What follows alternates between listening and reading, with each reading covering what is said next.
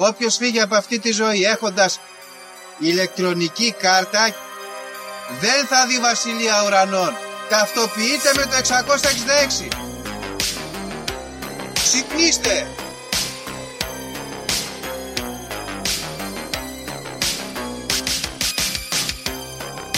Αν διαβάζεις, ας πούμε, τα σύμπαντα είναι άπειρα.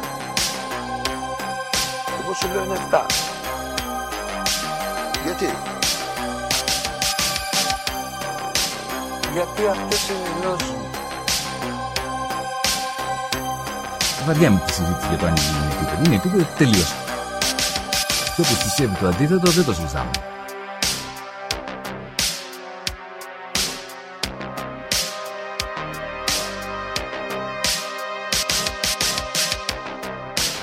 επειδή ανέβηκε στον ημιτό και του τόπου ένας εξωγήινος.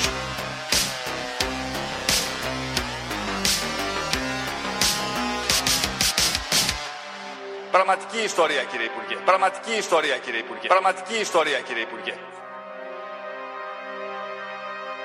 Φίλες και φίλοι της Λέση των Συνωμοσιών, καλώς ήρθατε σε ένα ακόμα επεισοδιάκι. Είμαι ο Δήμος και όπως πάντα μαζί μου ο φίλος μου ο Γιώργος. Γιώργο, τι κάνεις, πώς είσαι σήμερα; Γεια σου Δήμο. Καλά είμαι Δήμο. Είμαι, είμαι στην Κέρκυρα, στην πόλη της Κέρκυρας σήμερα και μόνο για σήμερα. Ε, η κατάσταση είναι τραγική, ο καιρός είναι τρισάθλιος και σκοτεινός. Είμαστε σαν διήγημα του Edgar Allan Poe εδώ πέρα. Ε, Και δώστε καταχνιά, ρε, πώς μας έχει πάει έτσι ο Μάιζ, ρε. ρε βγάλε έναν ήλιο ρε φωτεινό να καθαρίσεις τις αμαρτίες. ναι, πραγματικά. Και ξέρεις τι γίνεται. Εγώ, το, εγώ βέβαια θα σου πω ότι νιώθω λίγο καλύτερα τώρα που είναι έτσι τραγικά τα πράγματα διότι περιφέρονται οι μικροζώντανοι τουρίστες στο Σιδάρι γιατί έχουμε ξεκινήσει τη σεζόν φίλες και φίλοι και ενώ είναι όλα τα μαγαζιά ανοιχτά και κυκλοφορεί ο κόσμος και είναι τα φώτα αναμένα, οι ταμπέλες, όλα τα σχετικά, είναι ψιλοκαθαρισμένο το χωριό, αυτή η, η, η ζωφερότητα έχει, έχει άρει, ας πούμε, αυτή τη μασκαράδα που έχει το χωριό λόγω ήλιου. Και αποκαλύπτεται πόσο τραγικό μέρος είναι και πόσο λάθος κάνανε που ήρθαν εδώ και μας βασανίζουν. Και κάπως χαίρομαι γιατί την πατήσανε, χάσανε τις διακοπές τους, κολυμπάνε εκεί μες στη βροχή. Και επίσης χαίρομαι γιατί όλοι αυτοί που δουλεύουν εκεί στο Σιδάρι και το παίζουν ιστορία, καλό είναι και το Σιδάρι, μωρέ, δεν πειράζει. Βλέπουν στην πραγματικότητα πόσο τραγικό μέρος είναι και έτσι είμαι χαρούμενος. Μνησί κακό, ε, λίγο, δεν πειράζει. Άλλο ένα, ξε... άλλο ένα ξέσπασμα αγάπης του Γιώργου για το Σιδάρι εδώ πέρα και γενικότερα τον τουρισμό. Ε, καθυστερήσαμε λιγάκι, έχουμε μπλέξει γενικά. Ο τουρισμός είναι ένα από τα θέματα που μας έχει καθυστερήσει. Ναι, εγώ αυτό είπα, παιδιά. Και γενικά, να ξέρετε, μπαίνουμε σε τουριστική περίοδο δυναμική. Οπότε κάντε και εσείς κανένα ταξιδάκι, κάντε λίγο τουρισμό. Δεν είναι. Ναι. Όλοι μαζί θα τα περάσουμε και από τις δύο μεριές και σαν εργαζόμενοι στον τουρισμό και σαν δέκτες στον τουρισμό και δεν πιστεύω... Ξέρεις, η εμπειρία είναι σχεδόν ε, για, για μένα, για μένα που δεν μου αρέσουν τα ταξίδια και οι διακοπές, είναι σχεδόν ανάλογη. Ναι. Σωστό. Ε, Σωστό. εκλογές σήμερα, Γιώργο. Ναι, είναι το, είναι το εκλογικό επεισόδιο, Δήμο. Και επίσης, όχι μόνο εκλογές, πριν πάμε στι εκλογές, του Κωνσταντίνου και Ελένη Μπράβο. σήμερα. Να στείλουμε Έτσι. χρόνια πολλά στους φίλους και στις φίλες που γιορτάζουν. Και να σου πω και κάτι, Δήμο. Εκλογές. Όχι εκλογές, Δήμο. Όχι εκλογές. Γιατί ήρθες να πεις Κωνσταντίνου και Ελένη χρόνια πολλά, αλλά τους φίλους δεν τους σκέφτηκες, διότι σήμερα γιορτάζουμε, Δήμο. Είναι η Ένωση των Επτανήσεων σήμερα, Δήμο. Χρόνια μας πολλά εδώ στην Κέρκυρα. Α, αλήθεια, δεν το ήξερα. Είναι Κωνσταντίνου και Ελένη. Τώρα το θυμάμαι πιο Είναι το, εύκολα. το μεγαλύτερο ιστορικό λάθος που έχει συμβεί εδώ στο Ιόνιο ήταν αυτό. Μια χαρά ήμασταν εδώ, αράζαμε. Τώρα, εντάξει, τέλος πάντων δεν πειράζει. Γιορτάζουμε εμείς παρόλα αυτά. Ή κάποιο είδου. Συμβαίνουν και λάθη. Ναι, Κά- Σύνδρομο Στοκχόλμη, κάπως θα το έλεγε. Δεν, είναι, δεν είναι το πιο ωραίο να γιορτάζεις τα λάθη σου. Ναι, σωστό. Το πιο ωραίο είναι. ναι. Ωραία. Ε, χρόνια πολλά στην Κέρκυρα, χρόνια πολλά στον Κωνσταντίνο και την Ελένη και εκλογές, όντως. Εκλογές, παιδιά. Εδώ, εγώ τελικά, ενώ έλεγα να ψηφίσω, με γράπωσε η ζωή, με καταδίκασε να περάσω και αυτή τη μέρα στην Αθήνα και δεν θα πάω να ψηφίσω τελικά. Πράγμα που δεν το συνηθίζω να πω την αλήθεια. Ψηφίζω γενικότερα. Ε, Πώς το λέμε, κάνω χρήση του εκλογικού μου δικαιώματος. Μπράβο. Αρκετά συχνά. Ε, αλλά φέτος δεν θα ψηφίσω παρόλο που θα ήθελα να ψηφίσω. Ε, εντάξει, Εντάξει. εντάξει, είναι τώρα λίγο. Έχει χαλάσει φάση. Έχει χαλάσει Πέρασα φάση. και προχτές με το φίλο το Δημήτρη. Είχε εκλογική συγκέντρωση εκεί, μιλάει για ο Τσίπρας, παιδιά, στο Σύνταγμα. Περάσαμε τυχαία Αλλά δεν ήταν ε, παλιά λαοθάλασσες, δηλαδή σταδίου άδεια, πανεπιστημίου άδεια. Μόνο εκεί στο Σύνταγμα, πάνω στην πλατεία. Παλαιά, που ήταν οι εκλογικές οι συγκεντρώσεις, οι τρανταχτές, που καθόταν ο άλλος ομόνια για να ακούσει αυτόν που μιλάει στο Σύνταγμα. Ναι, και περνάγανε τα αυτοκίνητα με τις καρότσες και ανεμίζαν οι σημαίες. Και μύριζε για σεμίδι μου και άλλα τέτοια. Έτσι τα παλιά χρόνια. Ναι, δεν είχε τέτοια. Δεν, έχει- δεν έχουν τέτοια τώρα. Έχει ξενερώσει ο κόσμος με τις εκλογές. Είναι και λογικό, αφού βλέπει ότι ψηφίζει κάτι και του βγαίνει κάτι άλλο για πολλά χρόνια πλέον. Ε, αφού καταλαβαίνουμε την ολιγαρχία, ας πούμε, τι, που λειτουργεί. Δεν ξέρω όμως. Κοίτα, είναι λίγο θλιβερό το ζήτημα οι εκλογές δυστυχώς έτσι από άποψη αισθητικής. Παλιά θυμάμαι, μαζευόμασταν εδώ, κάναμε κερκίδα, βλέπαμε exit polls, τσακωνόντουσαν, τρώγαμε πίτσες. Σαν να βλέπεις τελικό Champions League, ας πούμε, Eurovision, σαν να βλέπεις. Ήταν ωραία. Πριν από αυτό, είχε στα καφενεία, μαζευόταν εκεί οι πολιτικοί, φωνάζανε κόσμο, γινόταν ένα τζέτζελο, ερχόταν ο Δημοκράτης, μάζευε τους επιχειρηματίες, τα λέγανε στο καφενείο, πέρναγε ο Πασόκος, ρίχνε μούτζες, τσακωνόντουσαν. Ήταν ωραίο, ήταν λίγο παδικό κάπως. Τώρα δεν πάμε μπροστά και το θλιβερότερο όλο Δήμο είναι ότι αυτό περίμενα εγώ τουλάχιστον στην ελληνική βαθιά επαρχία.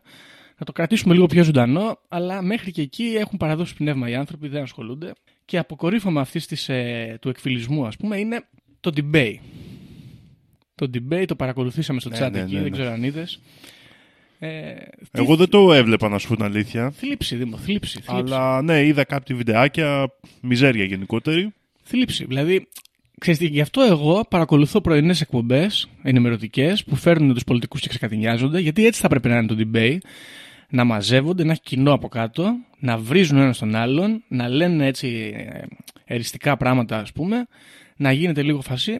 Δεν το κάνουμε, κάνουμε αυτό το αποστηρωμένο, δεν πάμε μπροστά. Τέλος πάντων. Business casual, τα έχουμε ξαναπεί. Είναι η γλώσσα αυτή που προσπαθούν να μας περάσουν, για- με την οποία δεν μπορείς να μιλήσεις για τίποτα. Και αυτό και προσπαθούν να περάσουν και οι πολιτικοί. Και κάτι άλλο που το λέγαμε και νωρίτερα που μου αρέσει εμένα πάρα πολύ. Πόσο ωραία μας τα φέρουν μπάλα, πόσο ωραία γυρνάνε που ο καθένας λέει δεν τους νοιάζει αυτόν τον κόσμο, δεν του νοιάζει εκείνο τον κόσμο, δεν του νοιάζει το άλλο τον κόσμο. Δηλαδή αποφασίζουν και τι μας νοιάζει κιόλας πλέον Ωραίο. που είναι πολύ ωραίο. Μ' αρέσει. Χαρακτηριστικά, ας πούμε, οι παρακολουθήσεις δεν ενδιαφέρουν τον κόσμο. Δεν είναι ζήτημα που αφορά τον κόσμο να μιλήσουμε για το καλάθι του νοικοκυριού, ας Ναι. πούμε. Εντάξει. Κοίτα τώρα. Εσύ δεν θα ψηφίσεις. Υποθέτω ότι θα ψήφισες Γιάννη Βαρουφάκη γιατί σε εξτάρει σεξουαλικά. Ακριβώς είναι το ερωτικό κάλεσμα πολύ Ναι. δυνατό. Οπότε θα σου πω, θα πω πρώτα, μάλλον πριν πω για τον Γιάννη Βαρουφάκη, θέλω να πω ότι μπαίνω εδώ στο News 24-7, το είπα και σε ένα πριν, να το πούμε και στους ακροατές, και λέει εδώ.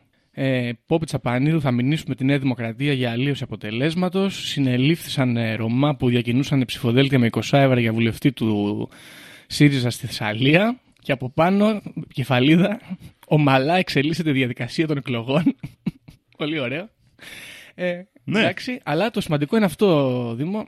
Ψηφίσαν οι πολιτικοί αρχηγοί, κάνανε TikTok. Δηλαδή, ο Τσίπρας έκανε ένα TikTok και είπε: Τι έγινε, bro, πάμε κάλπη σήμερα. Δηλαδή, χαμηλό επίπεδο. Ο Γιάννης Βαρουφάκης όμως, Δήμο, που σε εξτάρει, πήγε, ψήφισε και μετά είπε το εξής. Είσαι έτοιμος; Μαγική στιγμή πίσω από τον μπλε παραβάν. Εξασφαλίζει μια ελπίδα. Τίποτε παραπάνω. Πώς σου φάνηκε; Άρε Γιάννη, πώς τα λες, ρε κουφάλα. Μαγική στιγμή, Δήμο. Επίτηδες το κάνει αυτό τώρα. Σαν στατώνει. Μαγικές στιγμές πίσω από τα παραβάν με τον Γιάννη Βαρουφάκη. Ωραίο. Τίτλος ερωτικής ταινίας, ίσως μπορεί. Δίνουμε ιδέες. ναι, ναι, Δεν ναι. ξέρω. Ναι, εντάξει. Εγώ θα ψηφίσω, Δήμο μου. Θα πάω στο Σιδάρι σε λίγο να ψηφίσω μόλις τελειώσουμε από εδώ. Ε, αμφιταλαντεύομαι, αλλά μεταξύ ψήφου και μη ψήφου. Έτσι, δηλαδή, με- ή να ψηφίσω ένα συγκεκριμένο πράγμα ή να μην ψηφίσω. Θα δούμε. Το σκέφτομαι. Θα δούμε. Ε, εντάξει, θα δείξει. Να πάτε, φίλοι, πάντως, εσείς άμα το σκέφτεστε. Τώρα τι το λέω μεταξύ και θα το ακούσετε την Τετάρτη που θα έχουν ήδη πάει. Πολύ ωραίο. Ναι. Θα, θα έχουν τελειώσει οι Ωραία. εκλογές. Τώρα, άλλο, εκτός από. Ε, να πάτε, στη- λογικά θα έχουμε και επαναληπτικέ. Σωστό, να πάτε και σε επαναληπτικέ. Το θέμα λοιπόν εδώ είναι να προλάβουμε δι- ε, Δήμο να καλέσουμε κάποιον σε επαναληπτικέ. Οπότε ελπίζουμε να μην βγει η κυβέρνηση τώρα Ναι, για να ναι. προλάβουμε να πάρουμε συνέντευξη. Ε, έχει γίνει χαμός. Πήγε και ο Δένδιας. Δεν Πήγε και έρχονται, ο Δένδιας δεν να δώσει έρχονται. συνέντευξη τώρα. Στο κάποιος Πού; Σαρακατσάνη, κάπως έτσι, ένας ε, ηθοποιός που έχει YouTube. Α, ναι, που, που ήταν με τη. Που κάνει τις κομμωδίες και Μπράβο, αυτά. ναι, αυτός ναι. κάνει. Γενικά όλοι κάνουν συνέντευξη, εμείς δεν κάνουμε τίποτα. Τέλος πάντων, εγώ φταίω πάλι. Γιατί είμαι αργός σχολείο όταν έχουμε σεζόν. Λοιπόν, τι άλλα νέα έχουμε; Πήρε πρωτάθλημα η ΑΕΚ Δήμο. Μπράβο μας. Έχουμε άλλο εκτός από αυτό. Ναι. Πήρε- Φέτος ήταν η πρώτη χρονιά στο, στο νέο γήπεδο. Ναι, φέτος συνοδεύεται με πρωτάθλημα. Καλό. ε, ε, ε, τώρα εδώ τα, τα, έτσι τα... Ε, βέβαια. Ε, βέβαια. Ο Νόνο ή το έτσι. Ναι, ναι, ναι, ναι. Λοιπόν. Να το μοστράρουμε. μμμ, μμ. Έγινε χαμός. Εντάξει, ωραίο, ωραίο μήμε με να μου άρεσε που δείχνε τους παπάδες από την Αγία Σοφιά που ευλογούσαν το γήπεδο και μετά έδειχνε να σηκώνει το πρωτάθλημα στο, στο γήπεδο και έλεγε Now check this atheists. Ναι, έτσι, μπράβο. Checkmate, άθεης, ορίστε. Σωστό. Εντάξει, πήγανε οι παπάδες, βγήκε ο Μητροπολίτης εκεί, ξέρω εγώ, στην Κωνσταντινούπολη, είπε Ζήτω η ΑΕΚ και κάτι περίεργα. Μ' αρέσει αυτή η σύνδεση Παπαδαριού και Αεκάρα. Είναι άλλο ένα ε, έτσι, kids point που παίρνει η ομάδα μου και είμαι χαρούμενος με αυτό. Λοιπόν, κατά τα άλλα δεν νομίζω ότι έχουμε κάτι καινούριο. Δεν ξέρω, έχεις κάποιο νέο, εσύ είπες; Όχι, ένα νέο ωραίο που γίνεται είναι να συνεχίζει και σε σχέση με επεισόδια παλαιότερα που είχαμε μιλήσει, βέβαια άσχετο λίγο με την υπόλοιπη πραγματικότητα, συνεχίζει λίγο αυτή η συζήτηση, ξέρεις, για τον περιορισμό του AI και γενικά της ε, γενικής τεχνητής νοημοσύνης, ας το πούμε της γενικευμενης Και πήγε ο, ο Sam Altman, ο οποίος είναι ο CEO, ας πούμε, της, ε, της OpenAI, που έχει το chat GTP και όλα αυτά, τα DALI και τα λοιπά, και μίλησε στο, στο Senate. Τι είναι το Senate, είναι το, είναι το Κογκρέσο. Και είναι Το Κογκρέσο. Τέλος πάντων, δεν τα μπερδεύω αυτά με τους Senate. Αμερικάνους, δεν ξέρω. Όχι, είναι η γερουσία. Και έλεγε. Η γερουσία είναι γερουσία, ναι. Σωστό. Και έλεγε εκεί τα δικά του ότι πρέπει να τα περιορίσουμε. α, Τα, τα, τα AIs γιατί θα είναι επικίνδυνα κλπ. Ναι. Το αστείο είναι ότι ο τρόπος, ε, ισχυρίζονται κάποιοι τέλος πάντων, ότι ο τρόπος που μιλάει για τους περιορισμούς του OpenAI είναι τέτοιος ώστε να γίνει και αυτός μονοπόλιο. Μμ, Δηλαδή να τα περιορίσουμε για να μην μπορούν να μπουν νέοι παίκτες ας πούμε. ναι. Ε, κάποιοι, κα, κάποιοι πονηροί τα λένε αυτά. Άλλοι λένε ότι είναι όντως κίνδυνος το AI. Μμμ. Ε, γενικότερα τα βρήκε. Τα βρήκε με τη Γερουσία. Εντάξει. Αυτό θέλει να περάσουν νόμοι. Η Γερουσία θέλει να περάσει νόμους. Αυτή είναι και η δουλειά της. Άλλωστε, άμα δεν χρειάζεται να περνάει νόμους, θα σταματήσει να υπάρχει. Οπότε ε, κάπου τα βρήκανε και ε, αναμένονται εξελίξεις. Γενικά έχει γίνει τη κακομοίρας εκεί στη Γερουσία. Περνάνε όλοι. Περνάνε Τσούκεμπεργκ, Τζμπέζο. Περνάνε όλοι οι μεγάλοι και λένε την άποψή τους για σημαντικά ζητήματα. Όλοι οι μεγάλοι αυτού του κόσμου και εμείς οι μικροί Γιώργο, τι θα κάνουμε; Εντάξει, θα κάτσουμε εδώ Δήμο, να κάνουμε επεισοδιάκι. Τι να κάνουμε, ό,τι μπορεί ο καθένας. Και στο κάτω-κάτω, εγώ δεν πήγαινα για ουσία, άμα με καλούσαν. Δεν πάω, δεν θέλω. Δεν με καλείτε μία, δεν, έχουμε έρχομαι δύο. εγώ δέκα, έτσι. λοιπόν, ε, αυτά νομίζω από νέα. Οπότε να περάσουμε στο θέμα. Να περάσουμε. Ναι, ναι. Λοιπόν, φίλες και φίλοι ακροατές και ακροάτες, από μπροστά έρχομαι άλλη μια φορά να πω ότι το θέμα είναι μέτριο. Γιατί πολλή δουλειά και λίγος χρόνος και επηρεασμένος από το podcast που ακούω αυτό το διάστημα φανατικά του φίλου του Δημήτρη, το Mystic. Μπείτε να ακούσετε. Πάρα πολύ καλή δουλίτσα.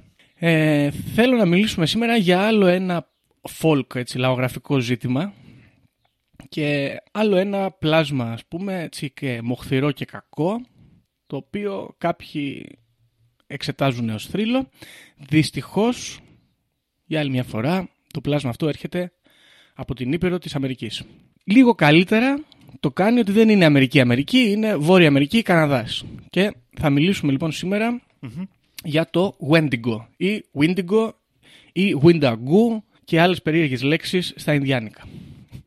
Έχει πάρα πολλές ονομασίες. Αυτό είναι ωραία, είναι, είναι ωραία περίπτωση αυτό, παιδιά. Είναι ωραίο πλάσμα. Εμένα δεν ξέρω γιατί λες ότι είναι μέτριο το επεισόδιο. Αυτό το πλάσμα Σ' αρέσει. τα περιμένουμε, αλλά μου αρέσει πάρα πολύ η μυθολογία του. Ωραία. Να δούμε πόσο καλά θα το αποτυπώσουμε. Λοιπόν, άρα είσαι λίγο, είσαι λίγο γνώστης της Wendigo. Έτσι, κάπως. Θα σου πω, εγώ για το Wendigo δεν έχω διαβάσει ποτέ σοβαρά, Μμμ.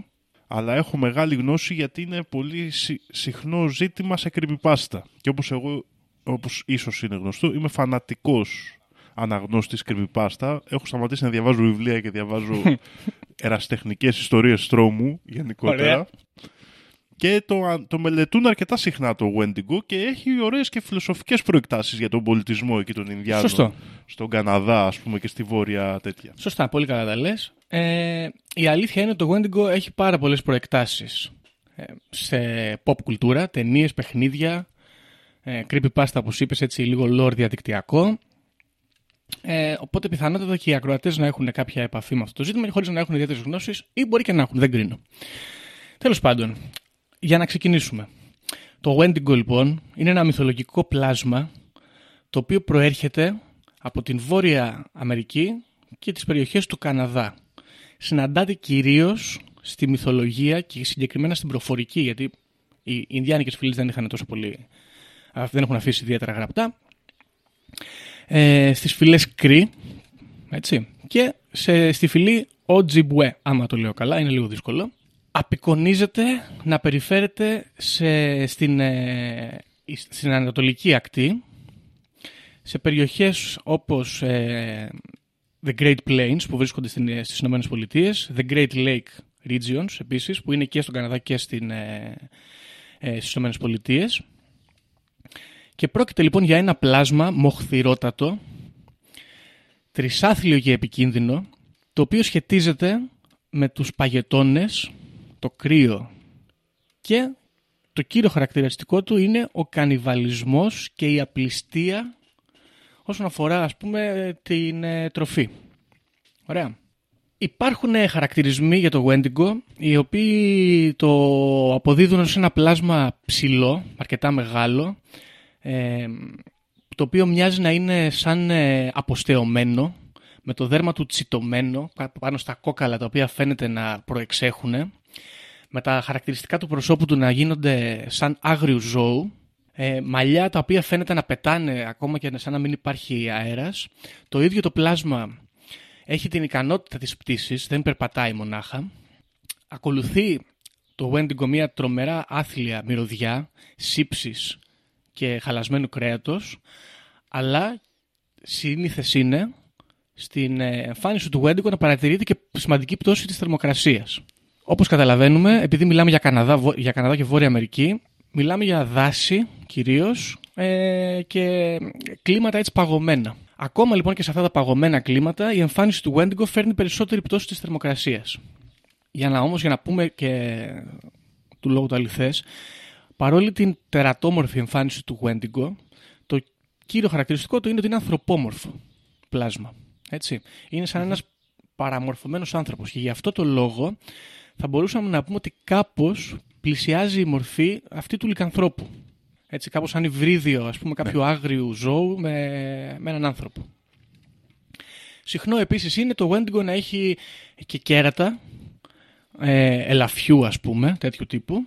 Ε, ναι, και αυτή να πάνω πω κάτω... εδώ μόνο Γιώργο ένα σχόλιο να κάνω. Ναι, παρακαλώ. Για τα κέρατα αυτά της... Ε, πώς λέγονται του ελαφιού γενικά, έχουν ένα ειδικό... Antler, όνομα, antlers, τέλος πάντων, ναι, antlers αυτά τα- στα αγγλικά. Ναι, ναι, ναι. Κάπως λέγονται στα ελληνικά και αυτά. Ε, τα κέρατα αυτά πρέπει να πούμε ότι μπήκανε ε, στην αμερικάνικη pop κουλτούρα.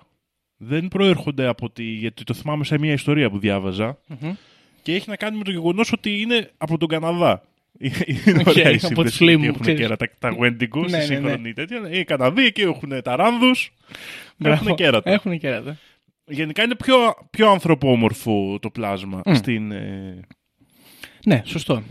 στην, στην πιο παραδοσιακή του μορφή. Η αλήθεια είναι ότι εδώ διαβάζω ότι χολιγουντιανές ταινίες το απεικόνισαν πρώτες με, με, με αυτά τα κέρατα. Πολύ σωστή παρατήρηση. Τώρα, να πούμε επίσης ότι για το, για το όνομά του υπάρχουν διάφορες παραλλαγές οι οποίες όλες ηχούν κοντά στη λέξη Wendigo. Είναι Windigo, Wind, Windigo, ε, Windego, Ventico, Vindigoe και άλλα τέτοια.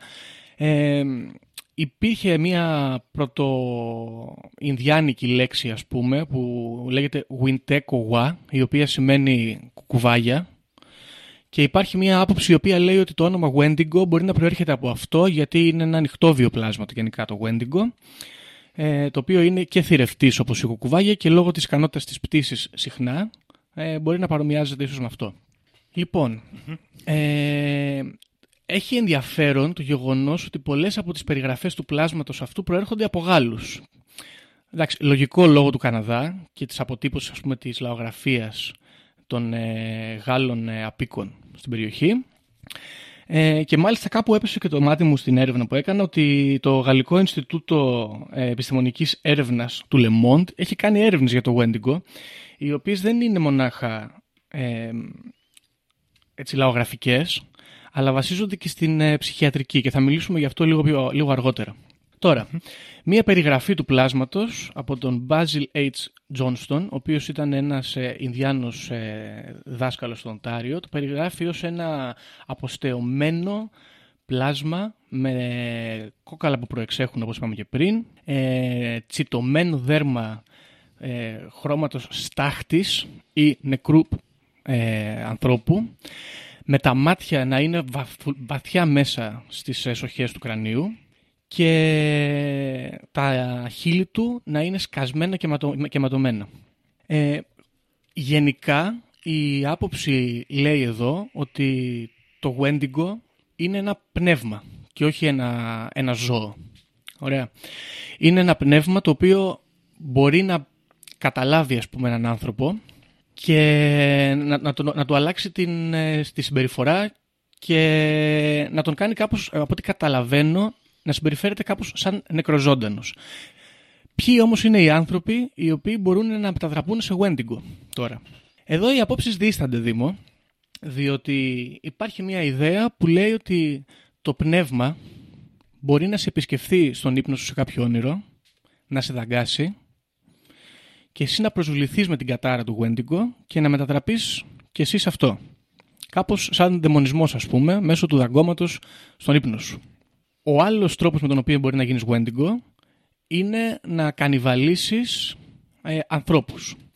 Αυτό έχει ένα ενδιαφέρον διότι ήταν από ό,τι φαίνεται ψηλοσύνηθες φαινόμενο στην ε, κοινωνία των ε, Ινδιάνων σε περιπτώσεις πολύ μεγάλης παρατεταμένης κακοκαιρίας όπου οι πρώτες ύλες ήταν ελάχιστες, η τροφή ήταν πάρα πολύ δύσκολο να βρεθεί ε, και οι άνθρωποι είχαν νεκρούς οι οποίοι βρισκόντουσαν παγωμένοι και σε συντήρηση ουσιαστικά στα χιόνια και καταλήγανε για να μην πεθάνουν να κανιβαλίσουν τα πτώματα. Επειδή όμως αυτό είναι ένα ταμπού σε όλες τις κουλτούρες σχεδόν η Ινδιάνικη μυθολογία ήθελε τους ανθρώπους που κάνανε αυτές τις πρακτικές να δαιμονίζονται και να καταβάλλονται από το πνεύμα του Wendigo. Όταν λοιπόν εσύ... Ναι, το οποίο Ναι, πες μου. στη συνέχεια ξέρεις, οδηγούσε και σε αυτή την αδιφαγία που το βασάνιζε και το ίδιο το πλάσμα. Δηλαδή, σαν να σου έλεγε ότι αν κανιβαλίσεις θα σου δημιουργηθεί μέσα σου μια πείνα η οποία ποτέ δεν θα μπορεί να ικανοποιηθεί, ποτέ δεν θα σταματάει. Και θα περιφέρεσαι παντού με αυτή την πείνα και με αυτό το... Ναι, ναι, και με αυτό, με, Το με- ζήτημα, με αυτό τέλος το, με πάντων. αυτή σαν κατάρα, ας πούμε. αυτή την απληστία. Ναι, ναι, ναι. ναι ακριβώς. Ε, η αλήθεια είναι ότι σύμφωνα με ανθρωπολόγους, ε, πάλι Γάλλους κυρίως, η, ο, ο θρύλος μάλλον του Wendigo δημιουργείται από τις κοινότητες αυτές τις Ινδιάνικες για να τις προστατέψει από τέτοιες πρακτικές, αλλά και για να δημιουργήσει ας πούμε ένα μπαμπούλα ενάντια στην απληστία και στον απομονωτισμό και, την, ε, και, και την, το, το- τη μεγάλη εσωστρέφεια και τον εγωισμό των ανθρώπων. Διότι ένας άλλος τρόπος να γίνεις Wendigo ήταν να πεθάνεις ενώ έχεις ζήσει μια ζωή άπλιστη και εμ, έτσι γκλούτονους, πώς λέγεται, έτσι κάπως με, με, με κάποιο είδους ε, α- αδιφαγία, ας πούμε, να γίνεις κάπως απλιστός σε αυτό- με αυτόν τον τρόπο. Μοιάζει λίγο με το βρικόλακα αυτό κάπως, έτσι, με τον καταχανά τον Έλληνα. Έχεις κάνει αμαρτίες στη ζωή σου και πεθαίνεις ναι, ναι. και σηκώνεσαι και τις ε, διαιωνίζεις, ας πούμε, με, έχοντας αυτή την κατάρα πάνω σου, να μην σε χάσει το πνεύμα σου. Τώρα, έχουμε κάποιες αναφορές στα Wendigo, οι οποίες, και αυτό έχει επίσης ένα ενδιαφέρον, παρουσιάζονται όχι ως κάποιο είδους ε, θρύλος, αλλά ως ψυχολο- ψυχιατρική πάθηση, Δήμο. Πώς σου φαίνεται αυτό; Λένε εδώ πέρα πάλι Γάλλοι, για είναι αστείο αυτό, γιατί από ό,τι φαίνεται οι Γάλλοι κάναν όλη την αποτύπωση, ότι παρατήρησαν, λέει, περιστατικά, εδώ υπάρχει ένας συγκεκριμένος άνθρωπος που λέγεται Ζεσουί, ε, το 1961, ένα κύριος Γάλλος τέλος πάντων, δεν μπορώ να προφέρω πολύ καλά το όνομά του, λέει ότι είχε ταξίδευε τέλος πάντων για να συναντήσει αυτόχθονες και όταν έφτασε στο σημείο στην, ε, στη λίμνη αυτή που κατοικούσαν, Ο καιρός ήταν τραγικός, ο χειμώνας ήταν πάρα πολύ βαρύς και όταν φτάσανε στο σημείο που ήταν το χωριό, βρήκαν ένα κατεστρεμα- κατεστραμμένο εντελώς οικισμό και πάρα πολλούς νεκρούς. Οι μόνοι ζωντανοί άνθρωποι που βρεθήκαν εκεί ήταν σε έξαλλη κατάσταση, ε, είχαν υποθερμία, δεν μπορούσαν να συνεννοηθούν μαζί τους, δεν είχαν την ικανότητα να μιλήσουν ούτε τη δική τους γλώσσα και υπήρχαν σημάδια κανιβαλισμού στα πτώματα των νεκρών. Επίσης, λέει ότι α- ακόμα και όταν προσπαθήσαν να τους ε, περιθάλψουν, παρουσίαζαν μία είδους ζωώδη πείνα και ζωώδη συμπεριφορά. Και κατέληξαν, οι ψυχίατροι ας πούμε, που τους εξέτασαν, ότι υπάρχει αυτό το πράγμα που λέγεται Wendigo Psychosis, το οποίο λέει ότι υπό πολύ ε, ακραίες ε, συνθήκες ε, επιβίωσης μπορεί ένας άνθρωπος να παρουσιάσει αυτές τις συμπεριφορές που εμφανίζονται και στο θρύλο του Wendigo και ουσιαστικά να αποκτηνωθεί εντελώς σε ένα σημείο που το οποίο δεν μπορεί να επανέλθει. Η αλήθεια είναι ότι υπάρχουν αρκετά papers πιο σύγχρονα τα οποία ε, είναι εντελώς αντίθετα σε αυτήν την ε, ψυχιατρική προσέγγιση και λένε ότι είναι λίγο έτσι medical bogus αυτό αυτό το πράγμα. Είναι λίγο επιστημονική προσέγγιση παλαιών ετών. Ξέρεις, του, του, του 19ου αιώνα, ας πούμε. Ναι, ναι, ναι. Αλλά έχει ένα ενδιαφέρον ότι με, μελετήθηκε τουλάχιστον σε έναν βαθμό από ψυχιάτρους ε, ως πάθηση και προσπάθησαν μάλιστα να, να, να κάνουν και τεχνικές ε, για να τους επαναφέρουν τύπου παγωμένα μπάνια, ηλεκτροσόκ και άλλα τέτοια πράγματα δεν δουλέψανε, δεν ε, ασχοληθήκαμε ιδιαίτερα μετά πάνω πάνω με αυτό. Τώρα, γυρνώντας στο θρύλο, να πούμε ότι το Wendigo είναι ένα πλάσμα το οποίο βασανίζει ας πούμε, τις κοινότητες και γι' αυτό το λόγο οι άνθρωποι αναπτύξανε και τρόπους με, τον οποίο, με τους οποίους μπορούσαν να πολεμήσουν το, το κτίνος αυτό. Πώς πολεμάμε το Wendigo Δήμο; Αρχικά με σίδηρο. Το σίδηρο είναι ένα... με- και με- και με ασήμι. Αυτά τα, πα- τα παρατηρούμε και σε άλλα λαογραφικά ε, ε, στοιχεία, όπως ας πούμε στις νεράιδες, στους βρικόλακες, στους λικανθρώπους. Είναι αντικείμενα τα οποία πληγώνουν σε μεγαλύτερο βαθμό αυτά τα πλάσματα. Ένα άλλο όμως, ε, ένας άλλος τρόπος με τον οποίο μπορείς να πληγώσεις το Wendigo είναι η φλόγα. Είναι υπερευαίσθητο στη φωτιά. Όμως, ενδιαφέρον έχει ότι οι απόψεις εδώ που διαβάζω συγκλίνουν στο ότι δεν μπορείς να εξοντώσεις το Wendigo με αυτόν τον τρόπο και ο τρόπος με τον οποίο εξοντώνεται είναι να το πιάσεις και είτε να το διαμελήσεις και να το σκορπίσεις, είτε να του βγάλεις την καρδιά και να την πετάξεις στη φωτιά. Μόνο έτσι μπορείς να το εξοντώσεις και υποθέτουμε ότι κάπως ησυχάζει και, το, και ο άνθρωπος ο οποίος έχει δαιμονιστεί η ψυχή του, ας πούμε. Δυστυχώς, θα πω εγώ, είναι η προσωπική μου κρίση, ότι δεν, δεν είναι πολύ εφάνταστος ο τρόπος με τον οποίο πολεμάμε το Wendigo. Είναι λίγο flat και ε, τον, το συναντάμε και σε πολλοί άλλες λαογραφίες. Ενδιαφέρον έχει ότι οι λαογραφίε αυτές που το συναντάμε είναι κυρίως ευρωπαϊκές και οι άνθρωποι οι Ινδιάνοι εκείνης της εποχής δεν είχαν έρθει σε επαφή με τον ε, ευρωπαϊκό πολιτισμό πρώτερα, ώστε να επηρεαστούν. Αυτό κάπως έτσι έχει ένα ενδιαφέρον. Τώρα, πριν μπούμε σε παραδείγματα ε, Wendigo psychosis ή ανθρώπων που ήταν Wendigo, ανάλογα με το τι θέλει να πιστέψει ο καθένας, έχεις κάποιο σχόλιο εσύ, μήπως; Κοίτα να δεις, ε, το, το Wetico ή Wendigo, νομίζω οι Κρήτο λέγανε Wetico και οι Ojibwa Wendigo, ε, είναι, έχει πάρα πολύ ωραία σύνδεση, δεν ξέρω αν ε, τα έχεις ετοιμάσει να τα μιλήσουμε μετά, μετά και με άλλα στοιχεία στον πολιτισμό, αλλά γενικότερα με την απληστία. Και δε- δεν ξέρω την, ε, πώς, ας πούμε, παρουσιάζεται σαν ένα σύστημα ας πούμε κατάπτωση του ανθρώπου όταν ξεπερνάει τα όρια, όταν ε, θέλει πάρα πολλά, όταν πηγαίνει τέλος πάντων ε, σε κάποιες ε, ακρότητες συμπεριφοράς και ένα χαρακτηριστικό το οποίο ε, μου άρεσε εμένα είναι ότι μεγαλώνει όσο τρώει έτσι ώστε πάντα είναι αδύνατο και τέτοιο. Μπορεί να είναι τεράστιο, αλλά ανάλογα με το πόσο τρώει, μεγαλώνει και μεγαλώνει και το στομάχι του και ποτέ δεν γίνεται παχύ. Ποτέ δεν Όχι, είναι πάντα αποστεωμένο. είναι πάντα αποστεωμένο και μπορεί να γίνει τεράστιο, ας πούμε ένα, ένα Wendigo που έχει φάει πολύ, αλλά θα είναι ένα τεράστιο αποστεωμένο πράγμα. Θα είναι ένα πολύ ψηλό, θα ξεπερνάει το κεφάλι του τα δέντρα και αδύνατο πλάσμα, ας το πούμε έτσι. Ε, δύο, ένα άλλο σχόλιο που έχω να κάνω που βρήκα εδώ στις σημειώσεις μου είναι ότι μια εναλλακτική ετυμολογία είναι ότι προέρχεται από το Windago, που σημαίνει αποκλειστικά για τον εαυτό μου, ή από το Wininigu, που σημαίνει η υπερβολή. Ναι, είναι τα χαρακτηριστικά τα οποία σε κάνουν και ε, Wendigo αν πεθάνεις, ας πούμε, αν τα έχεις εσύ ε, ως χαρακτηριστικά στη ζωή σου.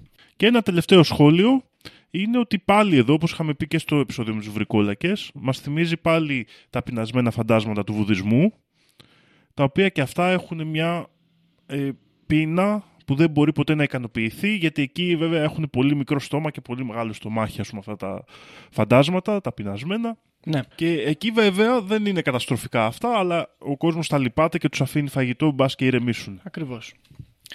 Λοιπόν, να πούμε και σε αυτό το σημείο πριν να επαναφέρουμε τα παραδείγματα, κάποιες μικρές ιστορίες, ας πούμε, ε, ε, δαιμονισμού από Wendigo ή Wendigo Psychosis, ότι η Κρή και η Οτζίμπουε είχαν και κάποιο είδους τελετουργία στην οποία ντυνόντουσαν ως Wendigo, φορούσαν και μάσκες και σε περιόδους όπου η τροφή ήταν λίγη κάνανε κάποιους ε, έτσι, μ, χορούς ας πούμε παγανιστικούς ντυμένοι ως Wendigo σατυρίζοντας όμως κάπως το πλάσμα αλλά προσπαθούσαν με αυτόν τον τρόπο να ενισχύσουν την, ε, το, το μύθο και να κάνουν το, είναι, το Wendigo ένα μπαμπούλα ενάντια στον κανιβαλισμό ας πούμε, και την απληστία αυτή και να περάσουν ας πούμε, στην υπόλοιπη κοινότητα ε, ο- την, την ύπαρξη του πλάσματος ως κάτι καθημερινό. Να γίνει πιο οικείο τέλος πάντων μαζί τους. Χορεύανε ε, γύρω από φλόγες, φορούσαν μάσκες, χτυπούσαν τύμπανα. Ε, Θυμίζει λίγο αφρικανικούς χορούς που πέφτουν σε έκσταση οι άνθρωποι. Ε, και ήταν ένας τρόπος τέλος πάντων ε, να, να, να αναβιώσουν τον ε, θρύλο. Έχει ένα όνομα αυτό, η- αυτή η τελετουργία και λέγεται Windigu Kanji Himowi. Ένα περίεργο όνομα. Δεν νομίζω το είπα σωστά, αλλά anyway. Λοιπόν, τώρα, να αναφέρουμε μερικά παραδείγματα Wendigo Psychosis ή δαιμονισμού. Το ένα από αυτά ήταν το παράδειγμα που είπαμε πριν στη συνάντηση του Γάλλου εξερευνητή στη λίμνη αυτή του με το χωριό και τον άνθρωπο αυτόν τον οποίο βρήκε μοναδικό επιζώντα. Δεύτερο παράδειγμα που έχουμε εδώ αφορά έναν άνθρωπο που λέγεται, λεγόταν Swift Runner. Ήταν ε, μέλος της φυλής Κρή και ήταν ε, κυνηγός που έβαζε παγίδες στην Αλμπέρτα. Και η ιστορία λέει ότι το χειμώνα του 1878 αυτός ζούσε στην εξοχή μαζί με την οικογένειά του. Ε, ο χειμώνας ήταν πάρα πολύ βαρύς και δύσκολος και κάποια στιγμή ε, εξαιτίας της πείνας ο μεγαλύτερος του γιος πεθαίνει. Η οικογένεια είχε εγκατασταθεί αρκετά χιλιόμετρα μακριά από το κοντινότερο κέντρο στο οποίο θα μπορούσαν να πάρουν ε, προμήθειες που βρισκόταν στο Hudson Bay ε, Company Post και ο, ο κυνηγός Swift Runner έσφαξε τα υπόλοιπα πέντε παιδιά και τη γυναίκα του, τα τεμάχισε και τα κατασπάραξε. Συνελήφθη ο άνθρωπος αυτός, τον βρήκανε, βρήκανε και τα απομεινάρια της οικογένειάς του, τον πιάσανε και τον ε, δικάσανε. Ε, Κατέληξαν οι αρχές ότι η περίπτωση του Swift Runner δεν ήταν μια απλή περίπτωση έτσι, κανιβαλισμού ως τελευταία επιλογή ας πούμε, για να επιβιώσουμε διότι το έγκλημα αυτό, οι δολοφονίες ας πούμε, της οικογένειάς του, των μελών της οικογένειάς του ήταν πάρα πολύ βίαιες και έγιναν με πολύ ε, έτσι, ζωώδη τρόπο. Οπότε κατηγορήθηκε αυτός ο άνθρωπος για ε, Wendigo, ότι είχε Wendigo psychosis. Ωραία. Μετά από κάποιες ε, ε, εξετάσεις που του έκαναν οι γιατροί και από ανακρίσεις των ε, αρχών, ο Swift Runner ομολόγησε ότι τον έχει καταλάβει το Wendigo. Και οι αρχές είτε δέχτηκαν ότι τον έχει καταλάβει το Wendigo, είτε δέχτηκαν την επιστημονική εξήγηση ότι πάσχει από Wendigo psychosis, τον εκτέλεσαν. Γιατί σου λέει δεν μπλέξουμε τώρα. το αφήσουμε ελεύθερο αυτόν εδώ. Λοιπόν, ένα, μια άλλη έτσι ενδιαφέρουσα ιστορία για- που έχει να κάνει με Wendigo psychosis ε, αφορά έναν άνθρωπο πάλι της ε, OG Cree φυλής, τον ε, Jack Fiedler, ο οποίος ήταν μάλιστα αρχηγός της φυλής και ε, υποστήριζε ότι είχε ιατρικές γνώσεις και ότι είχε την ικανότητα να καταπολεμά τα Wendigo, συγκεκριμένα. Η αλήθεια είναι ότι είχε σκοτώσει μέλη της φυλής του, είχε θανατώσει μέλη της φυλής του, τα οποία είχε καταλήξει ο ίδιος ότι είχαν, ε, ήταν Wendigos. Και το 1907 Ο Τζακ Φίντλερ με τον αδερφό του Τζόσεφ συνελήφθηκαν από τους Καναδούς, κατηγορήθηκαν για δολοφονία, συγκεκριμένα σκότωσαν την αδελφή του Τζόσεφ, τη στραγγάλισαν και δικάστηκαν. Οι ίδιοι αρνούνταν ότι κάνανε κάτι κακό και υποστήριζαν ότι η δολοφονία αυτή έγινε διότι η γυναίκα αυτή ήταν Wendigo και ότι κάνανε κάποιο είδους εξυπηρέτηση ας πούμε, στην κοινότητα. Ο Τζακ αυτοκτόνησε στη φυλακή γιατί από ό,τι φαίνεται θα καταδικάζονταν και ο Τζόσεφ όταν δικάστηκε τελικά καταδικάστηκε σε ισόβια κάθριξη. Κάποια στιγμή αργότερα με πιέσεις από τη φυλή του δόθηκε χάρη. Αλλά δυστυχώς γι' αυτόν, τρεις μέρες μετά την ε, συγχώρεσή του, ας πούμε, πέθανε στην ε, φυλακή από βαριά ασθένεια.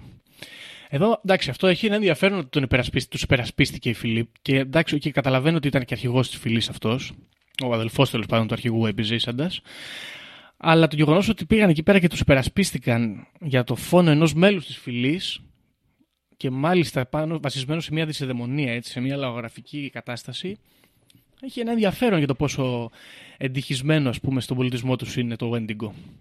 Ε, άλλο. Για να δούμε. Μισό λεπτάκι να ρίξουμε μια ματιά.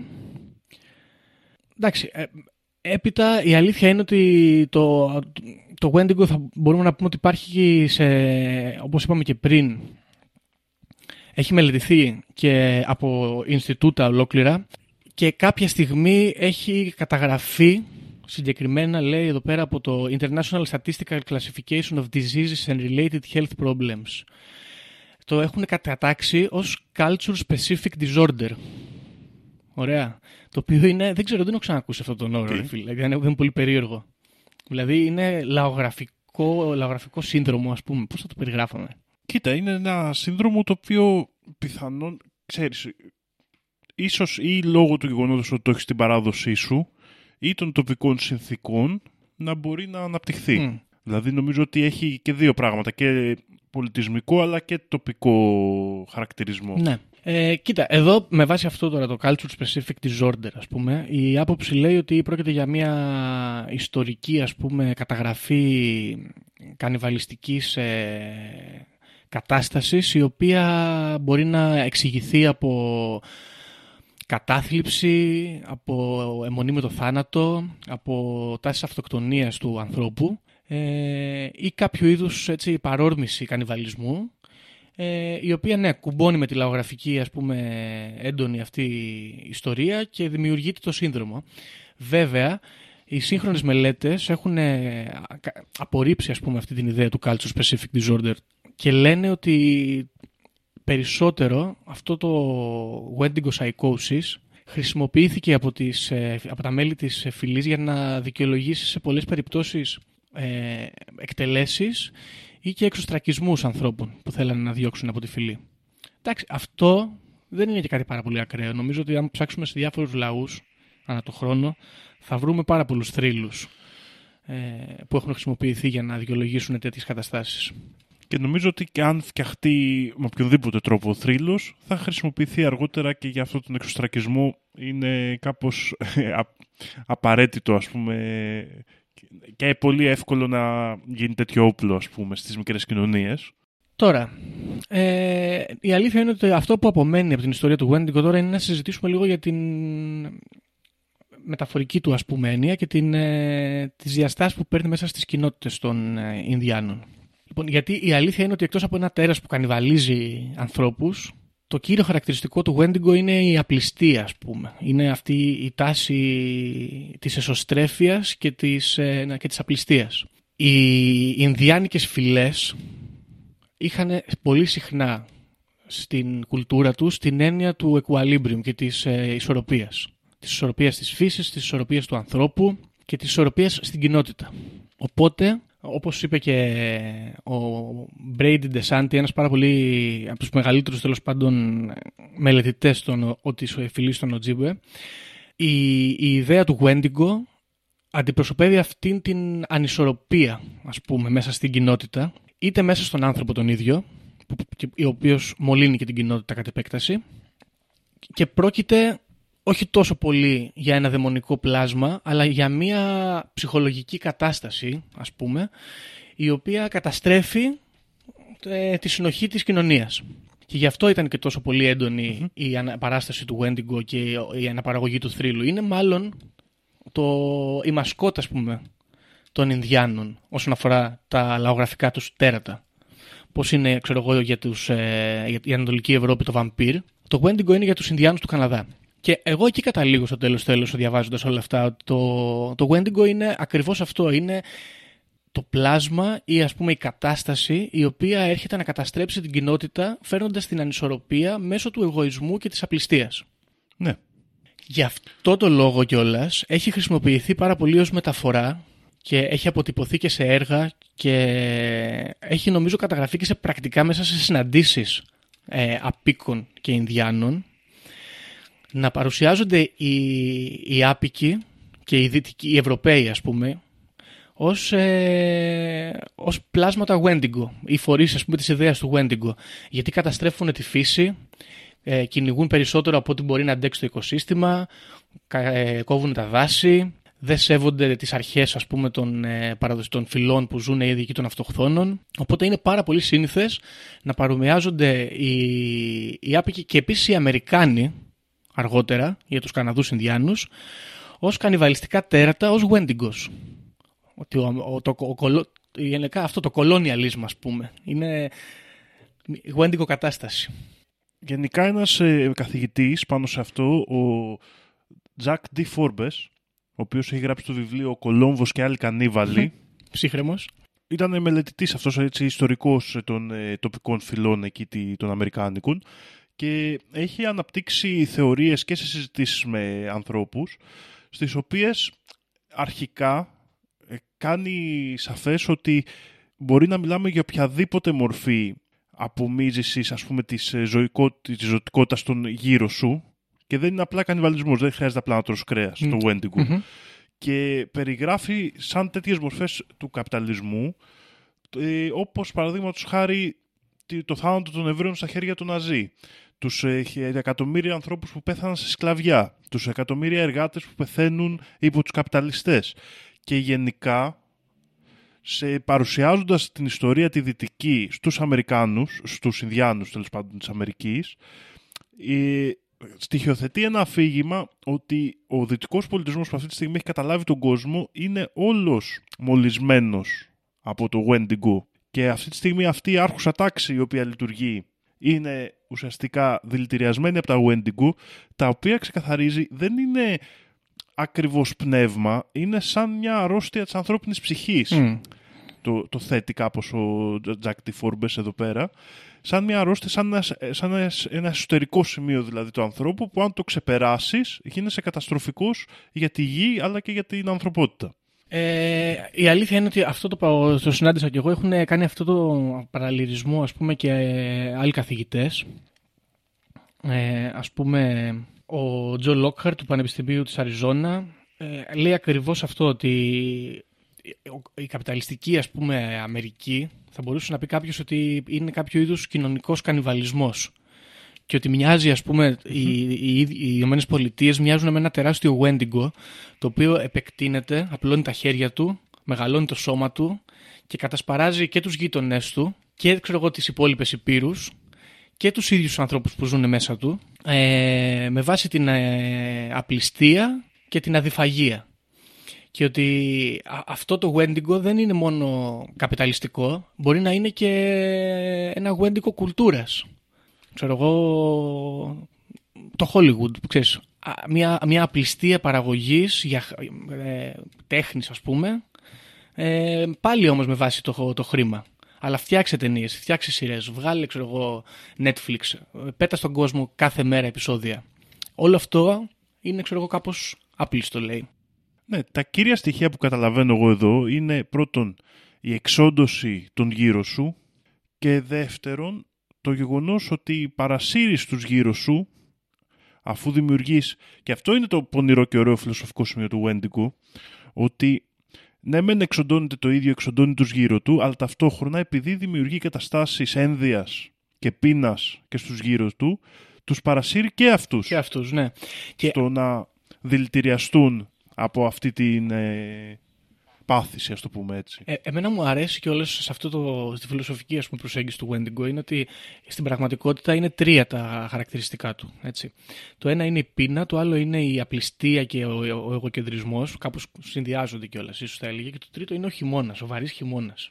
Και όταν μου έχετε στο μυαλό βαρύς χειμώνας, αυτό που ακολουθεί είναι... Ε, εντάξει, δεν, δεν είναι ακριβώς αλήθεια, αλλά κάπως έτσι είναι ας πούμε, στο μυαλό μου. Ε, νέκρα, νεκρή φύση. Ξέρεις, ένα, ένα τοπίο νεκρό. Και εκεί οδηγείσαι έτσι στο τέλος με την κατάσταση αυτή του Wendigo. Γίνομαι άπλιστος, κάνω και τους άλλους άπλιστους γύρω μου, τους κατασπαράζω, νιώθουν και αυτή την, ε, την πείνα, κατασπαράζουν τους επόμενους και στο τέλος καταλήγουμε να έχουμε ένα νεκρό τοπίο που όλα φαγώθηκαν, ας πούμε, όλα πέθαναν. Και αυτό έχει μια πλάκα αυτό το Wendigo λοιπόν, γιατί κάνει ε, η, η, ως, ως, ως σύμβολο έτσι. Αυτοί, αυτοί οι τρεις παράγοντες φαίνεται να είναι σαν κύκλος.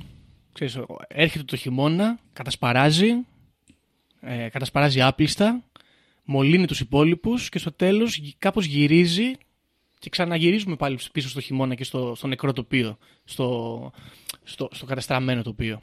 Τι άλλο να πούμε για το Wendigo; Εντάξει, θέλ, υπάρχει μια ταινία η οποία αναφέρεται στο Wendigo αρκετά καλά, έτσι και με μια φιλοσοφική προσέγγιση λέγεται Ravenous, θα την, την πρότεινα. Ε, και καθαρά ως πλάσμα μυθολογικό θα το συναντήσουμε σε διάφορες σειρές όπως το Teen Wolf, το Supernatural που είναι πολύ γνωστό σε πολλούς ίσως, τις μάγισσες άμα έβλεπες μικρός ε, και επίσης στο Hannibal, τη σειρά Hannibal με τον Mads Mikkelsen όπου σε κάποιο επεισόδιο αν θυμάμαι κιόλας καλά ε, αυτοπαρουσιάζεται αυτός κάπως ξέρεις δείχνει τον, τον ίδιο τον ψυχίατρο να, να αυθυποβάλλεται σε μια κατάσταση Wendigo. OK. Okay. δεν το έχω δει τα καινούργια Hannibal, δεν τα έχω δει. Και ναι, έχει, έχει ένα ενδιαφέρον κι αυτό. Λοιπόν, αυτό είναι πάνω κάτω. Εντάξει, υπάρχουν και παιχνίδια, όπως είπαμε, υπάρχουν πολλά βιβλία. Γενικά υπάρχει αρκετή, ε, αρκετό υλικό και πληροφορίες για να έρθει κάποιος κοντά στο θρύλο. Ε, για μένα, περισσότερο ενδιαφέρον από όλα έχει αυτή η φιλοσοφική προσέγγιση, έτσι, αυτός ο συμβολισμός του Wendigo. Παρ' όλα αυτά, γιατί έχει διάφορες προεκτάσεις και η αλήθεια είναι ότι είναι και πάρα πολύ κοντά στην κατάσταση που ζούμε σήμερα και φαίνεται να οδεύει ο κόσμος έτσι και μελλοντικά. Είναι μια καλή έτσι, λογοτεχνική ας πούμε, απεικόνηση του κόσμου. Παρ' όλα αυτά και ο ίδιος ο θρύλος είναι καλέσθητο, θα έλεγα εγώ. Δηλαδή, αν ήταν ένας πίνακας, θα ήταν ένας γκροτέσκος, μακάβριος, πολύ όμορφος πίνακας η απεικόνηση ενός Γουέντιγκο σε ένα χειμερινό δάσος, ας πούμε, του Καναδά. Οπότε γενικά είμαι υπέρ. Παρότι με τα Ινδιάνικα δεν έχω ιδιαίτερη συμπάθεια έτσι ως αισθητική, το Wendigo είναι ένα πλάσμα το οποίο θα έλεγα ότι με ψήνει. Με ψήνει, είμαι υπέρ. Δεν ξέρω. Εσύ τι γνώμη έχεις γενικά; Όχι, εμένα είναι ένα θέμα που μου αρέσει πάρα πολύ και τώρα όπως το συζητάμε πάλι επιστρέφω στην ναι, προηγούμενη τοποθέτησή μου ότι ταιριάζει και στο, στη φάση των γνωστικών το όλο πράγμα γιατί ο τρόπος που λειτουργεί μας θυμίζει λίγο τη λειτουργία των άρχων, των αρχόντων και τα λοιπά πράγματα ή πάλι επιστρέφουμε στη θεωρία του Καστανέντα, του πλάσματος που από μέσα μας είναι τα flyers στον Καστανέντα που έτσι σε, σε οδηγεί σε αυτές τις καταστάσεις.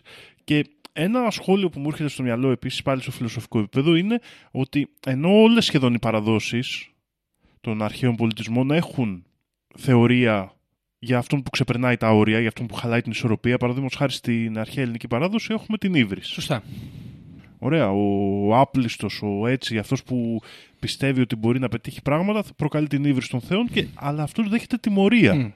Νομίζω ότι είναι πολύ πιο ωραία η προσέγγιση εδώ, στην οποία το πλάσμα ναι μεν τιμωρείται, αλλά συνεχίζει να είναι καταστροφικό και να κάνει και τους άλλους να τους οδηγεί σε αυτή την καταστροφή. Δηλαδή, ναι, μεν τιμωρείται, αλλά συνεχίζει να λειτουργεί. Και είναι μια πιο ενδιαφέρουσα προσέγγιση που αν το νομίζω ότι ταιριάζει λίγο αφηρημένα πάντα και εφαρμόζοντας το μυθολογικό σαν εικόνα για τη ζωή, ότι αν δούμε εγώ προσωπικά τους άπλιστους ανθρώπους που ξέρω γύρω μου, λειτουργούν σαν το Wendigo. λειτουργούν με αυτή τη, την πράξη στην οποία προκαλούν ζημιά και στους εαυτούς τους και στους γύρω τους και οδηγούν και τους γύρω τους στο να χάνουν την εμπιστοσύνη στους ανθρώπους, στο να γίνονται και αυτοί πιο εγωιστές, στο να γίνονται και αυτοί πιο άπλιστοι στο τέλος της ημέρας από τα προβλήματα που τους έχουν προκαλέσει αυτοί οι άνθρωποι. Και τουλάχιστον στο μικρό το ανθρώπινο επίπεδο νομίζω ότι λειτουργεί πάρα πολύ. Τώρα, ότι λειτουργεί και στο παγκόσμιο επίπεδο και έχουμε μπλέξει τόσο πολύ, να πω ότι είναι ψέματα, δεν ξέρω. Μοιάζει αληθινό, αλλά δεν είμαι και σίγουρος. Σωστό. Ε, α, να πούμε επίσης αυτό για το, όσον αφορά το θρηλυκό Wendigo, έτσι και όχι το συμβολισμό του Wendigo, ότι θεωρείται ότι το πλάσμα αυτό δεν είναι άμυαλο και εντελώς ζώο, ας πούμε. Δεν είναι σαν το τσουπακάμπρα, ας πούμε. Σε, διάφορες, σε διάφορους θρύλους φαίνεται το Wendigo να μπορεί να χρησιμοποιεί εργαλεία. Οπότε είναι κάπως σαν ανυψωμένο ας πούμε, από, την, ε, από το ζώο. Επίσης έχει την ικανότητα να μιλήσει και να συνεννοηθεί με άλλους. Και ενδιαφέρον έχει ότι το Wendigo δεν κατασπαράζει με ακριβώς έτσι άμυαλα τα πράγματα. Γιατί υπάρχει μια ιστορία των Κρee, διάβαζα, που λέει ότι το Wendigo είχε εχμαλωτήσει ένα, ένα παιδί Κρee, το οποίο ήταν πάρα πολύ αδύνατο. Και δεν είχε, ξέρω εγώ, κρέας πάνω του να φάει το Wendigo. Οπότε το Wendigo δεν το κατασπάραξε, αλλά το πήρε μαζί του και το κουβαλούσε εχμάλωτο. Και κάθε κάποια διαστήματα του έκοβε την παλάμη με ένα μαχαίρι για να δει πόσο κρέας έχει. Το παιδί δεν πάχινε ποτέ, οπότε το Wendigo το πήγε στη φυλή του πίσω και το έστειλε στους υπόλοιπους Ινδιάνους για να τους παρασύρει και να, να τους φέρει στο Wendigo ώστε αυτό να τους φάει.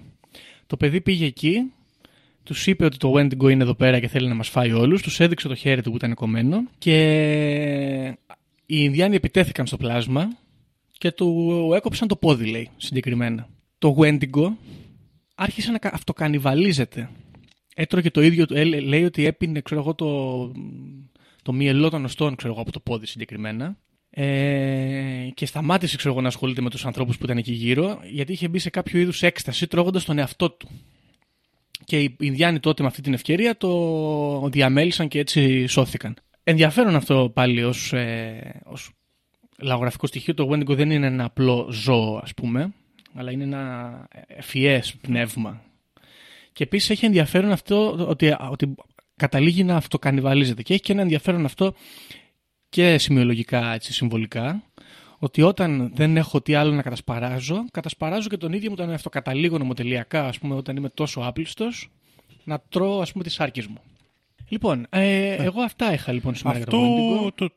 Οπότε και εγώ ανοίξει ένα σχόλια. τελευταίο σχόλιο που έχω να κάνω είναι ότι ε, σε, σε, παρό, σε ψ- γειτονική παράδοση στο, το Βετσούγκ, των α, Ταγμπασκάν, άλλων Ινδιάνων της περιοχής, ε, γίνεσαι Βετσούγκ ή Wendigo αντίστοιχο, ε, όταν σπάς ταμπού τα οποία έχουν φτιαχτεί για να μην είσαι αρκετά δυνατός. Υπάρχουν Μμ. δηλαδή κάποια ταμπού τα οποία δεν σου επιτρέπουν να γίνεις πολύ δυνατός. Αν γίνεις πολύ δυνατός, ε, γίνεσαι αυτό το πλάσμα. Και τα ταμπού αυτά περιλαμβάνουν το να σε βγάλουν φωτογραφία με flash, ναι.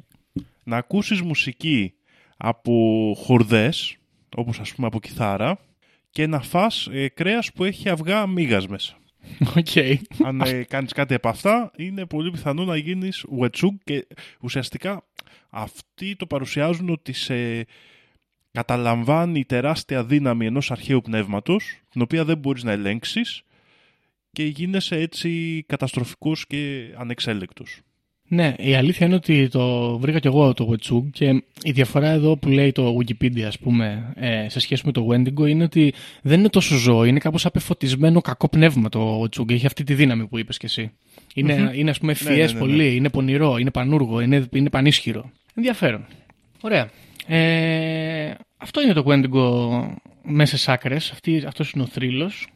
Α, ε, Το μόνο σχόλιο που θέλω να κάνω έτσι ως τελ- τελευταίο έχει να κάνει λίγο με αυτόν τον παραλληλισμό που έφερες με την Ήβρις. Και νομίζω διαφωνώ λιγάκι ότι είναι διαφορετικά πράγματα. Διότι και το Wendigo στην πραγματικότητα είναι σαν καταραμένο, ας πούμε, να ζει μόνιμα σε απίθμενη πείνα.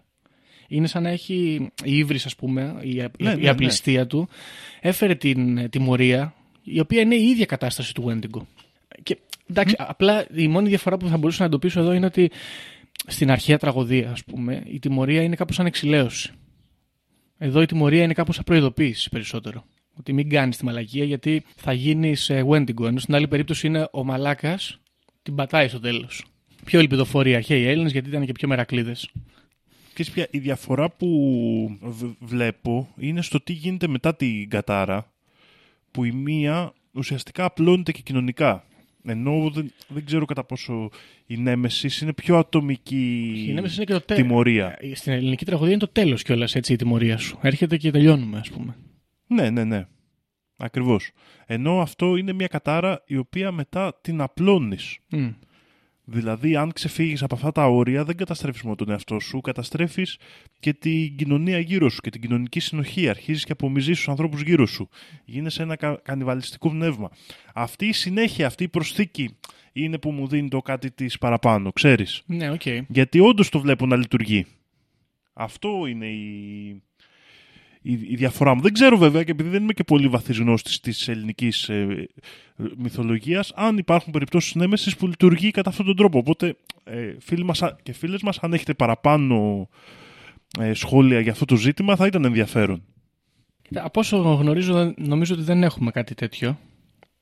Στο μυαλό μου τουλάχιστον, σε όσες τραγωδίες μου έρχονται στο μυαλό, είναι η τιμωρία είναι κάπως και το τέλος της ιστορίας. Τιμωρείται ο άλλος και σώνουμε, ξέρω εγώ. Είναι κάπως σαν, κα- σαν κάθαρση κάπως. Τέλος πάντων. Αυτά, α, εντάξει, τελε- ένα τελευταίο επίσης, μιας και το θυμήθηκα τώρα. Ε, διάβασα ότι περιγράφονται και τρόποι να εξορκίσεις το Wendigo και ε, υπάρχουν κάποιες ε, καταγραφές, ας πούμε, κάποιων Ινδιάνων οι οποίοι προσπαθούσαν να εξορκίσουν ανθρώπους που είχαν, προσ- είχαν γίνει Wendigos με διάφορα, β- με διάφορα βότανα και με διάφορες τροφέ που τους ταΐζανε.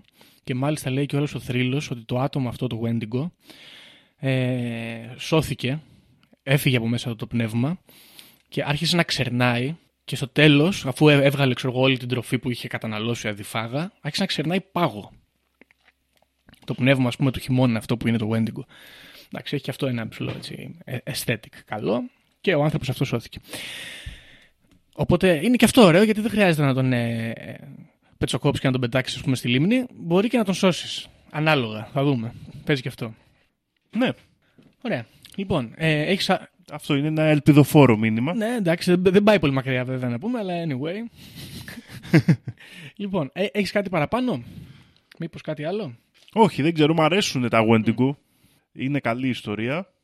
Ωραία. Ε, λοιπόν, οπότε νομίζω αυτό είναι παιδιά το επεισόδιο για σήμερα. Έτσι λίγο λαογραφικό, γιατί το προηγούμενο πολύ δυνατό επεισόδιο ήταν βαθιά συνωμοσιολογικό. Οπότε επιστρέφουμε λίγο στο folklore σήμερα. Ε, Μήπως όμως το Wendigo είναι παράσιτα, Γιώργο; Δήμο, το σκεφτόμουν καθώς ε, αφηγούμουν σήμερα την ιστορία, αλλά είπα να μην το πω. Εντάξει, το έπεισε εσύ. Μήπως. Θα μπορούσε. Τι ωραία που είναι τα παράσιτα. είδες. Μήπως είναι κάποιο... Γιατί δεν μπορούμε να πούμε ότι το παράστο είναι μια ψυχική ταινία. Ακριβώς. Όπως το, ή το σκουλίκι ταινία. Ακριβώς. Που δημιουργεί αδιφαγία Θα μπορούσε. Κάποια ταινία στον εγκέφαλο, ίσως. και, και λεμαργία και τέτοια πράγματα. Για να δούμε. Πρέπει να μελετηθεί και αυτό, να συγκλίνουν σιγά σιγά οι παραδόσεις και οι σύγχρονες νομοσιολογικές έρευνες. Σωστό. Καλό θα ήταν. Λοιπόν, φίλες και φίλοι, ακροατές και ακροάτριες, αυτό ήταν το επεισόδιο τη μέρα ετούτη των εκλογών. Μην είστε άπλιστοι, μην είστε εγωιστές, μην γίνετε υπερκαπιταλιστές. Αφήστε τον grind culture γιατί μπορεί να πάθετε Wendigo. Και νομίζω ότι με αυτά θα σας αφήσουμε και θα τα πούμε στο επόμενο επεισόδιο. Για χαρά. Όποιος φύγει από αυτή τη ζωή έχοντας ηλεκτρονική κάρτα δεν θα δει βασιλεία ουρανών. Ταυτοποιείτε με το 666. Ξυπνήστε!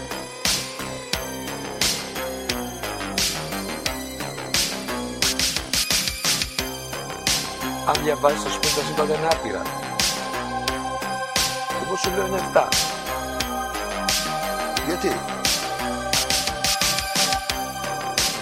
Γιατί αυτές είναι οι γνώσεις μου. Βαριά με τη συζήτηση για το αν είναι επίπεδο. Είναι επίπεδο τελείωσε. Και όποιος πιστεύει το αντίθετο δεν το συζητάμε.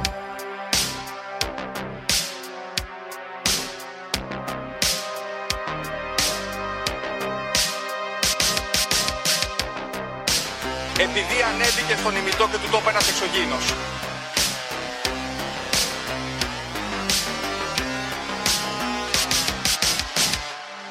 Πραγματική ιστορία κύριε Υπουργέ. Πραγματική ιστορία κύριε Υπουργέ. Πραγματική ιστορία κύριε Υπουργέ.